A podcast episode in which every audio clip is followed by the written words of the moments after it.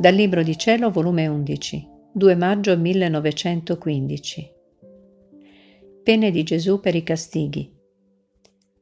I miei giorni sono sempre più amarissimi. Questa mattina il mio dolce Gesù è venuto in uno stato tanto sofferente da non sapersi ridire. Nel vederlo così sofferente, io a qualunque costo avrei voluto dargli un sollievo, ma non sapendo che fare, me lo sono stretto al cuore e avvicinandomi alla sua bocca con la mia cercavo di succhiare parte delle sue interne amarezze. Ma che? Per quanta forza facevo nel succhiare non ci veniva nulla. Ritornavo agli sforzi, ma tutto inutile. Gesù piangeva. Io piangevo nel vedere che in nulla potevo alleviare le sue pene. Che strazio crudele. Gesù piangeva, che voleva versare, ma la sua giustizia glielo impediva io piangevo nel vederlo piangere e che non potevo aiutarlo. Sono pene che mancano i vocaboli per ridirle.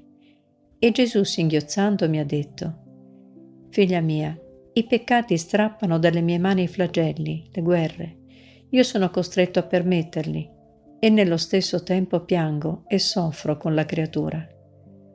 Io mi sentivo morire per il dolore e Gesù volendomi distrarre ha soggiunto, Figlia mia, non ti abbattere, anche questo è nella mia volontà, perché le sole anime che vivono nella mia volontà sono quelle che possono far fronte alla mia giustizia. Solo quelle che vivono del mio volere hanno libero l'accesso ad entrare, a parte dei decreti divini, e per orare per i loro fratelli. Quelli che soggiornano nella mia volontà sono quelli che posseggono tutti i frutti della mia umanità, perché la mia umanità aveva i suoi limiti, mentre la mia volontà non ha limiti, ed essa viveva nella mia volontà, inabissata dentro e fuori.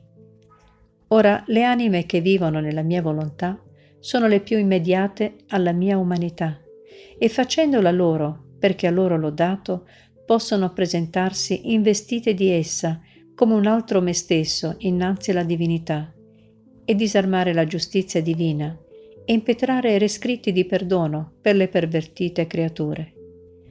Esse vivendo nella mia volontà vivono in me, e siccome io vivo in tutti, anche loro vivono in tutti e a pro di tutti. Vivono librate in aria come sole, e le loro preghiere, atti, le riparazioni e tutto ciò che fanno sono come raggi che scendono da loro a pro di tutti.